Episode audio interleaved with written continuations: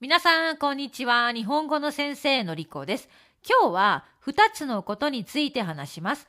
1つ目は質問がありました。質問は手紙を出すと手紙を送る。出すと送るは違いますか？という質問です。私は手紙に関しては手紙を出しますと言っても手紙を送りますと言っても両方大丈夫だと思います。でも実は私は手紙を出すの方をよく使っています。ネットで調べてみたけれど、自然な言い方は手紙を出すの方です。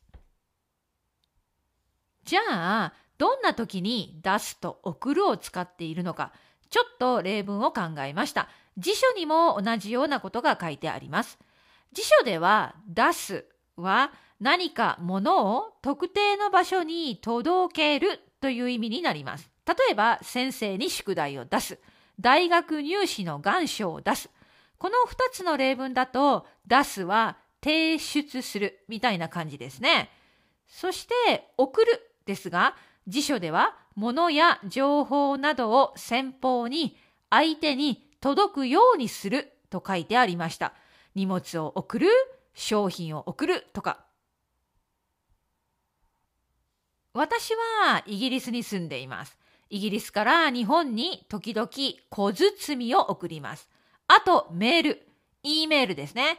E メールも出すではなくてメールを送ると言います。また他の辞書の例文では一人暮らしの娘に野菜を送ったと書いてありました。えー、正直うまく説明できませんでしたね。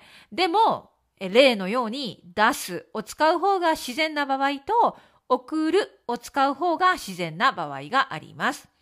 さて、今日の本題、二つ目のトピックは、下が超えるという表現についてです。下が超える。下はベロ。ベロは英語でタングです。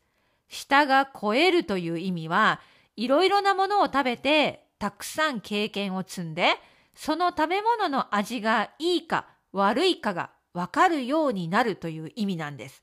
つまり、様々なものを食べたことで味の判断ができるようになることという意味です。または、高級で質の高いものを食べることに慣れてしまって、食べ物に対する好みが贅沢になることという意味もあります。どんな時に使いますか？例えば、高級ワイン。いつも高いワインを飲んでいると高級なワインの味がわかるようになります。そして高級なワインと安いワインの違いがわかるようになります。そして高いワインに慣れすぎて安いワインを飲んだら満足できない。そんな時に舌が肥えているということができます。その味がいいか悪いか、質がいいか悪いか、高級か安物か、そういう違いがわかるということなんですね。同じような使い方で耳が超えると目が超えるという言葉もあります。耳が超えるは音の違い、音の質の違いがわかる。そして目が超える。これは例えば絵にしましょうか。ピカソやモネといった有名な画家の絵とプロの画家ではない人が描いた絵の質の違いがわかる。目が超えているということになります。食べ物でも絵でも音でもたくさんいいもの、質がいいものに触れてきて経験を積めば本物がわかるようになる。これが超えるという意味です。さて、超えるには別の意味もあります。それは太っている。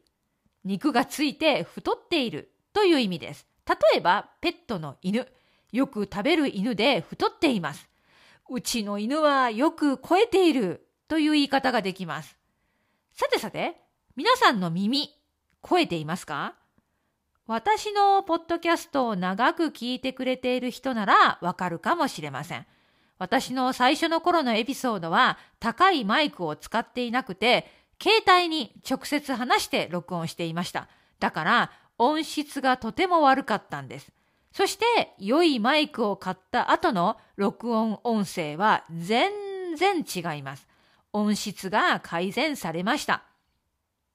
ただですね、良いマイクを使っていても時に雑音が入ってしまっている時がありますね。すみません。私の不注意です。そして実は私はまだポップフィルターを使っていません。去年、リスナーさんからポップフィルターを使った方がいいですよとフィードバックをもらっていたんですが、まだ買っていません。